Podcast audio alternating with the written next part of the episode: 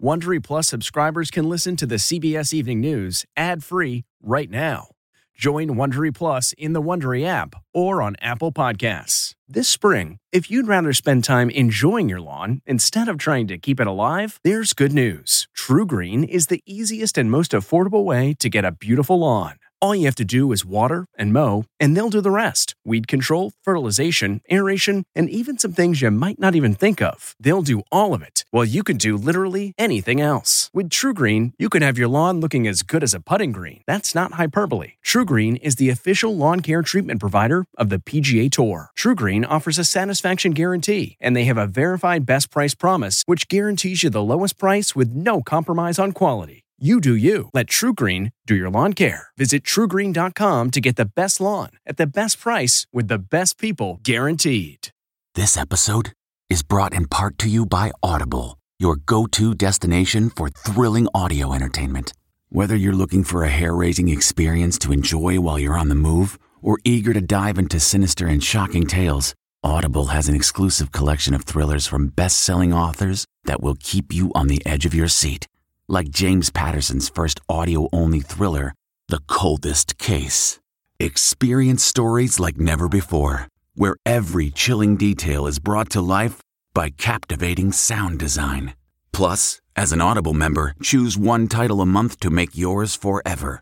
And now, new members can try Audible free for 30 days. Just visit audible.com slash WonderyPod or text WonderyPod to 500 500. That's audible.com slash WonderyPod or text WonderyPod to 500 500.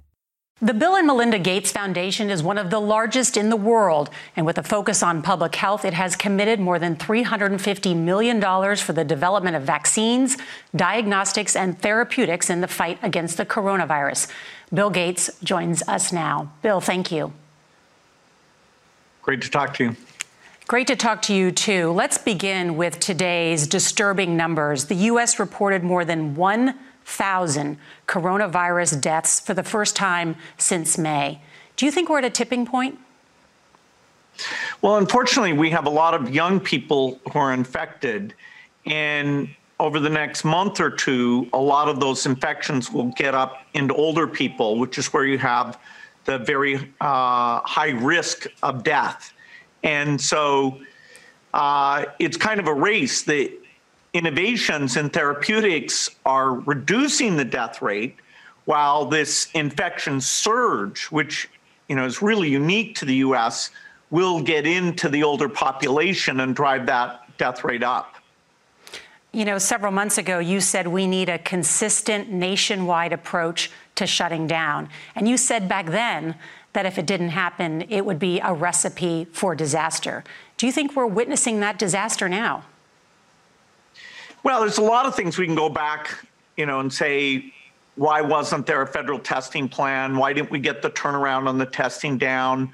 Why aren't we getting the tests out to low income minority communities? Uh, you know, serious mistakes were made some of which are because we didn't understand the virus very well. The understanding about the importance of masks came later uh, than we wish it had. And then the US had the lowest compliance with mask use of uh, any country.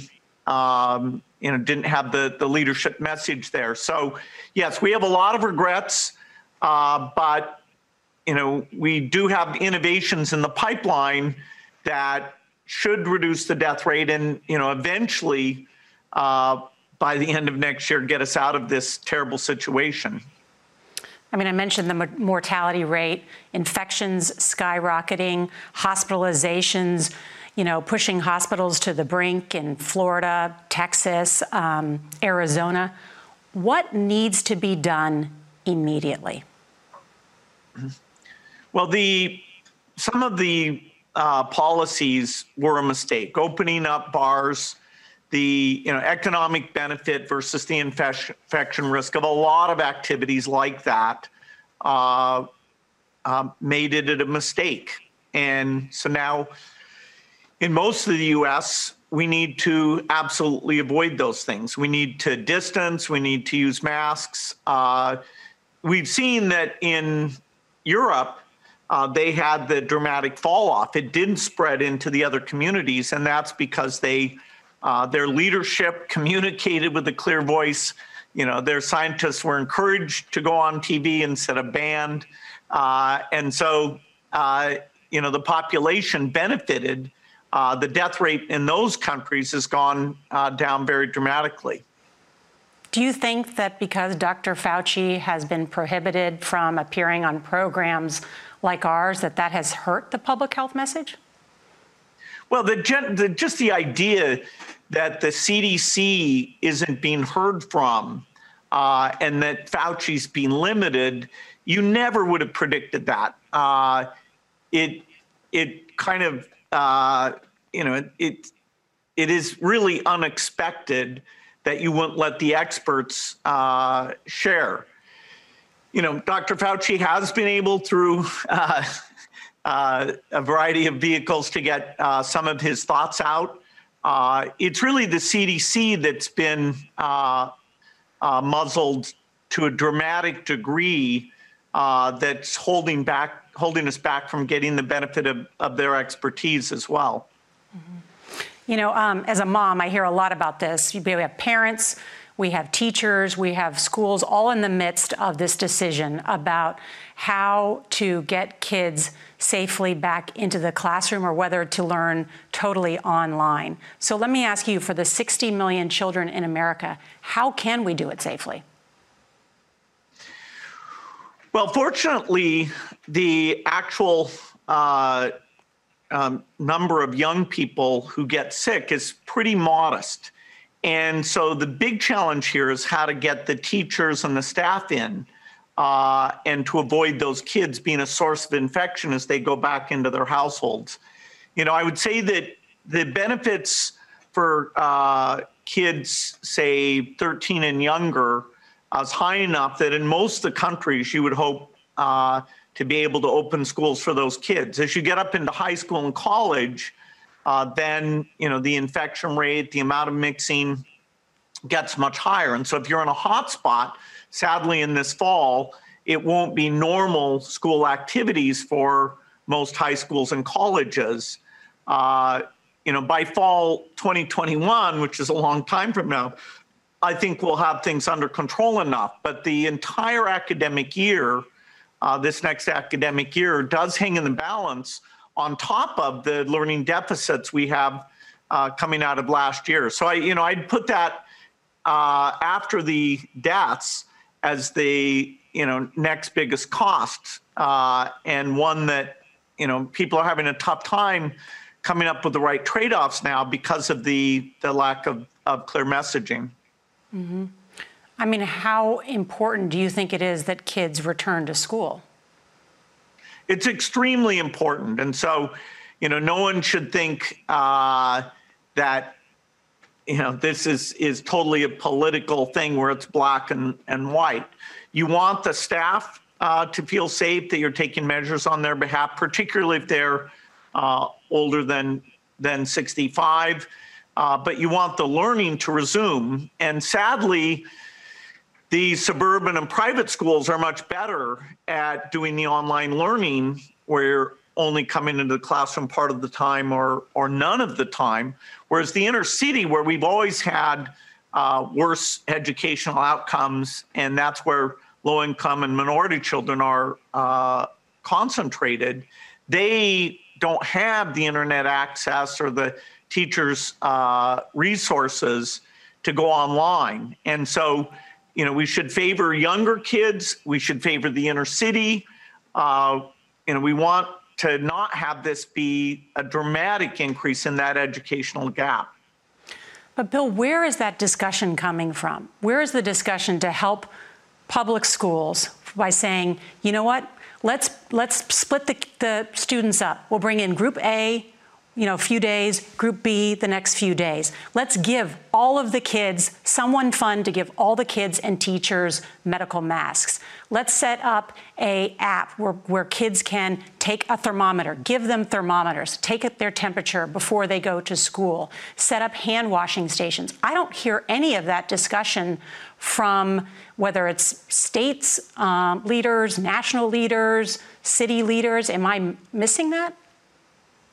Well, yeah, we're kind of stuck on the open them up completely versus, hey, if there's any risk, I don't want to go work there. And, you know, those are two extreme positions. So the nuance of going part of the time, favoring the inner city, favoring the younger kids, uh, having the policies in hotspots be more restrictive than in places uh, that have gotten further along. Uh, you know, ironically, some of the non-hotspots right now are looking at being more restrictive than some of the hotspots are because of the uh, the political connection. So it's time for a, a, discussion where it's not this black and white, hey, go in every day versus uh, not going in at all. To set the priorities and to have the other activities uh, reduced enough that you prioritize the slight infection increase that school activities will create and still stay below uh, a, a, exponential uh, growth in infections. Mm-hmm. Um, Bill, one of our viewers texted us this question. His name is Eric. He's actually from Washington State, where you are, and he asked, "Would you send your children to public school in this current situation?" Um, if a school is being careful, then yes. Uh, now, if they live in a multi generational household, you know, where you have old people that they're exposed to, you have to look how hard would it be for you to reduce the, you know, grandparents' exposure to those kids. If you live in a single generational household and you have a school that's being careful, uh, then uh, I do think it's reasonable to say, you know, my kid can get that uh, the educational opportunity, uh, you know, particularly as as the kids are younger people will have the freedom to make choices here, but we do need to remember it's mostly the transmission into the older people that drives these, you know, really horrific uh, deaths per day. As we're talking about a record number of infections every now being every day being reported, the president said just this weekend that the U.S. has the lowest mortality rate in the world. Is that factually correct? Not at all, not even close. I mean, uh, by almost every measure, uh, the U.S. is one of the worst. And uh, I think we can change that, but uh, it's a ugly picture. Why are we one of the worst? Uh, we opened up. We actually had criteria for opening up that said you had to have cases declining, and we opened up with cases increasing. Uh, you know, we somehow got masks as this politicized thing uh, that you know somehow uh, you, know, and some like harbinger of freedom that just covering your mouth uh, was was awful. And you know so we hey now we can move forward. Uh, you know now we have the president saying that he hears from some people uh, that it's good to wear a mask. And so let's let's run with that um, and try to get compliance levels up to something like the European level. I want to turn now to the race for a cure. We've seen a lot of promising news uh, this week on the vaccine front. Um, what do you make of the results from AstraZeneca and Moderna? Well, it's very hard to characterize complex scientific things in a sort of simple to understand format. We don't know if these vaccines will work. Uh, we don't know if they'll work to avoid deaths. We don't know if they'll work to avoid transmission. That's why we're working on so many first generation vaccines and a whole bunch of second generation vaccines that, uh, you know, although they'll take more time, they are more likely to be extremely effective. It's great the US government has been willing to fund vaccine manufacturers. Uh, our foundation is partnered with them on that. That's something in my regular phone calls with Dr. Fauci we update each other on. Okay, how are we working with various companies? You know, which ones do we think uh, uh, we need to add to the mix there? What is the scalability going to be so that not just the US, but the entire world gets the vaccine? So, yes, I am very hopeful uh, in innovations in both therapeutics and vaccines. The advanced therapeutics will come first, but in 2021, probably in the first half, we're going to get some uh, good vaccine tools, and uh, that'll be a big milestone. So, next week marks a huge milestone. Uh, we have Operation Warp Speed is going to begin phase three for four of these vaccines. Um, right here in the US, they're trying to do 30,000 for each of those four vaccines, about 120,000 people totally. When will we know? How do we know if these vaccines are working? Well, they, there's three things you'd like from a vaccine. You'd like it to be very safe in all the populations uh, that you indicate it for, no side effects. You'd like it to block transmission and you'd like it to avoid the individual who gets the vaccine getting sick. Uh, the phase three endpoint is slightly different than those things uh, so that we can accumulate events quickly. So we aren't doing it uh, like a long term vaccine thing. And even calling it warp speed uh, is scary because it suggests you know that you're willing to make trade-offs against safety, which you should never be willing to do. The FDA uh, is being pressured to allow uh, what's called just a correlate approval. Fortunately, they've held the line on that uh, to this point because we wouldn't know enough uh, just based on on the antibody levels, and you know the these trials. The bad news, of course, when we have many cases, is good news for the trials in that they may accumulate events faster than they would have otherwise. But there'll be a lot of uncertainty about how good these vaccines are. You know, the first generation, they said a 50% effectiveness, and they won't know the duration there. So these are going to be likely partial solutions that will improve over time. And and so it's too bad uh, you know, people think that just that phase three approval will be the end of the epidemic. Well, I want to ask you, you mentioned side effects. Um, the side effects for the Moderna vaccine sound concerning. We looked. After the second dose, at least 80% of participants experienced a systemic side effect, ranging from severe chills to fevers. So, are these vaccines safe?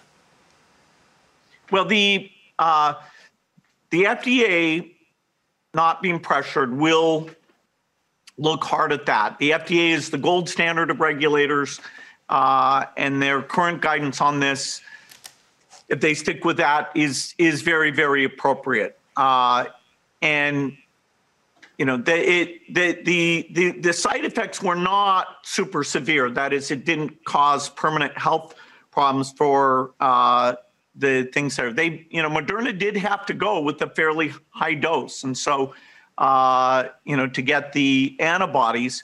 Some of the other vaccines uh, are going able to go with lower doses to get uh, responses that are are pretty high, including the the J and J and the Pfizer. And so, there's a lot of characteristics of these vaccines.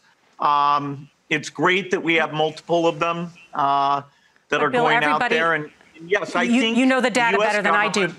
But the bill, Bill the, the data showed that everybody with a high dose had a, a side effect.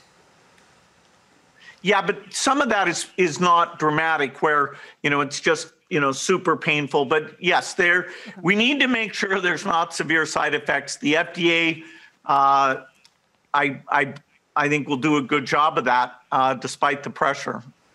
How many doses of the vaccine will we need? Well, none of the vaccines at this point appear like they'll work with a single dose. That was the the hope at the very beginning.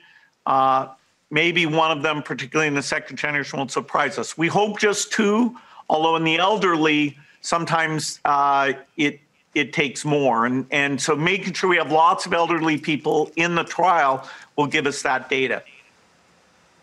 You've said some more than 7 billion doses. That's what we'll need. Well, if if what you're trying to do is block all the transmission, then you need to get, you know, 70, 80% coverage on a global basis. So that, you know, it's unbelievably big numbers. I mean, you're talking about a global vaccination program without a vaccine that hasn't been fully developed yet and a massive scaling up of how to produce one or several vaccines. I mean, it's just it's mind-boggling to think about this effort. But the, the private companies have stepped up. Uh, the science has been advanced. The, you know, the U.S. funds biological research more than any other country. We've stepped up to fund these vac- vaccine manufacturers. The plants are being worked out now. Uh, you know, in 2021, I there's a good chance this can get done, and because you know this is about the billions that we need to spend to save to save trillions and avoid all those deaths. But who's going to get the vaccine first? Uh, that's in discussion. Clearly, the U.S. Uh, by funding uh, factories in the U.S. will get priority. But if we can have other factories, and this is where uh, the U.S. government's traditional generosity in global health will, will be needed, our foundation will be needed, other countries. We want to make sure that we don't have people dying just because they can't afford to have access to the vaccine. And so that speaks to the, you know, the the top priority of our foundation. And and there's good discussions going underway. The U.S. in this next relief bill may uh, put one percent of it to make sure we stop the vaccine, the pandemic uh, in the entire world, and then that'll draw other countries into that effort. I want to ask you about today the government support, taxpayer money that's going towards vaccine development. Today, uh, we learned Pfizer is going to get nearly two billion, Moderna receiving 438 million dollars in taxpayer money, and yet both companies have said they will not sell the vaccine at cost. They're going to make a profit on it. Should pharmaceutical companies profit off this vaccine research that taxpayers have helped fund? Well, the Pfizer case is more of a procurement agreement than an R&D funding agreement. Uh, AstraZeneca, Johnson & Johnson have, have, said they're going to use a, a non-profit construct. Uh, you know, the exact contracts that uh, were negotiated I don't have access to. But yes, you'd want to balance the fact who's taking the risk uh, and and who gets the benefit uh, of those things. It's well, a, it's fantastic that the research is being funded, and you know I hope those agreements uh, in terms of pricing and access are are very strong. I mean, we heard from the HHS secretary say today that the vaccine will be free for Americans. So, or affordable. So that means the government will help purchase it from companies that are making a profit off of that we helped fund the research for. Do you see any problem with that? Well, some of the vaccines are being done by companies on a non-profit basis. Uh, a few have decided, you know, otherwise. And so, if you have equivalent vaccines, you know, the one that's the cheapest will be the one that we go with. And we may have, you know, many choices here uh, that uh, some of which look like, you know, the production costs will be quite low. So I, I do honestly think both in therapeutics and in vaccines will end up that it'll be a very clear deal uh, what should be purchased and uh, that'll be worked out.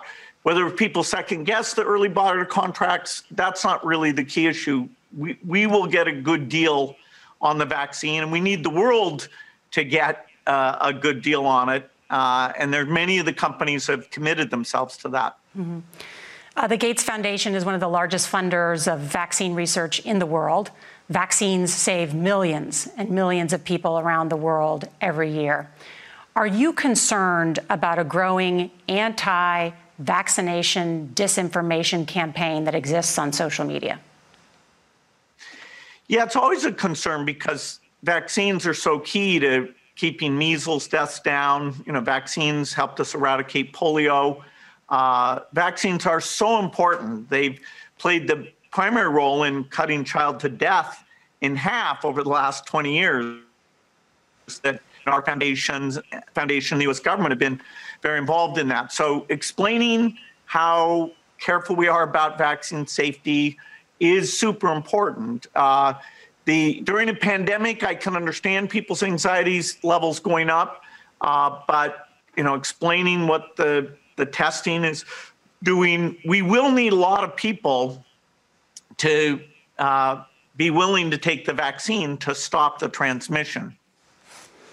You have been the subject of a disinformation campaign. In fact, the posts on social media about you and coronavirus are considered the most widespread coronavirus falsehoods that exist. So I want to address some of them. To be clear, do you want a vaccine so that you can implant microchips into people?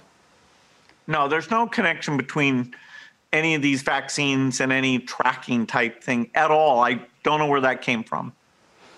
And yet, there was a poll by YouGov and Yahoo that shows 44% of Republicans, 19% of Democrats, and 24% of independents think that you want to do that. How did this conspiracy start? I don't know. Uh, you know, Dr. Fauci and I are sort of the two most mentioned, and and some of these are deeply ironic. Like, you know, our foundation is about reducing death and you know bringing equity uh, to health, and yet the idea that you know we get accused of of creating uh, you know chips or the the virus. Uh, you know, I, I think we just need to get the truth out there. We need to mm-hmm. explain our values uh, so that people understand why we're involved in in this work and, and why we're willing to put hundreds or billions uh, to accelerate the progress. It's a little unclear to me, but you know, I hope it'll die down as as people get the facts. I know, but I want to ask you this because you're a co founder of Microsoft. You travel in the circles of many of these tech leaders who control these companies. I know you know them. Um, there was a Facebook post um, with that widely debunked conspiracy theory that says that you want to do that. It was shared tens of thousands of times. It's still on Facebook. And I reached out to Sheryl Sandberg today about it. Uh, Facebook has told me that they will send it to review about whether to take it down. Does Facebook have a responsibility to do more? in terms of shutting down this misinformation? Yeah, well, they are willing to get rid of anti-vaccination messages that are, you know, false there. Uh, and, you know, so there's a constant dialogue about, okay, uh, how do they make sure that these completely false things don't get out there? You don't want to suppress, you know, normal dialogue about uh, safety studies, but the conspiracy theories, uh, they, you know, are starting to step up on, and um, you know, we feel like we have a good dialogue with them about how to do that. I want to ask you about what appears to be a growing testing crisis in America with long lag times in order to get test results back, especially in Sunbelt states. All, most of the tests to date have been PCR tests and the nasal swab tests. Where are we in terms of a rapid diagnostic test? You've talked about this a lot. It would be a test that is like an in home pregnancy test. Where are those tests? Uh, in the next uh, two to four months, some of those tests will get approved. Now, they won't be as accurate uh, as the PCR, which is a molecular test. And so over the next few months, we have to up PCR capacity. We have to get results back in 24 hours as we roll out the uh, the paper test. We need both. And the lag times that we have today are completely unacceptable. It's making most of our tests uh, pretty much worthless. You've written that this is like a world war, that it's us against the virus, essentially, and we all need to be on the same side. I have a question about whether we are all on the same side because yesterday the FBI charged two Chinese spies with trying to steal U.S. vaccine research. Is China on our side? Well, certainly China uh, is working on vaccines. You know, the, these are not like military weapons. The you know, there's going to be broad understanding of how these vaccines are made and tested. All the data is, you know, filed, you know, so people can understand the results. So it's it's strange. Uh, it, it doesn't make sense to me. There's really no deep trade secret thing there. Um, you know, the Chinese vaccines aren't uh, as far along as the European and, and U.S. vaccines, but uh, you know, yes, I think think we all want to bring this pandemic to an end. Bill Gates, thank you so much for joining us and for all of the information. We appreciate it. You bet. Thank you. If you like the CBS Evening News, you can listen early and ad-free right now by joining Wondery Plus in the Wondery app or on Apple Podcasts. Prime members can listen ad-free on Amazon Music. Before you go, tell us about yourself by filling out a short survey at wondery.com/survey. If you enjoy tuning in to the CBS Evening News, there are official t-shirts, hats, mugs, and more available for purchase at paramountshop.com. These products are perfect for any fan of evening news, and you can take 20% off with code EVENING20. That's 20% off all CBS Evening News products with code EVENING20 at ParamountShop.com.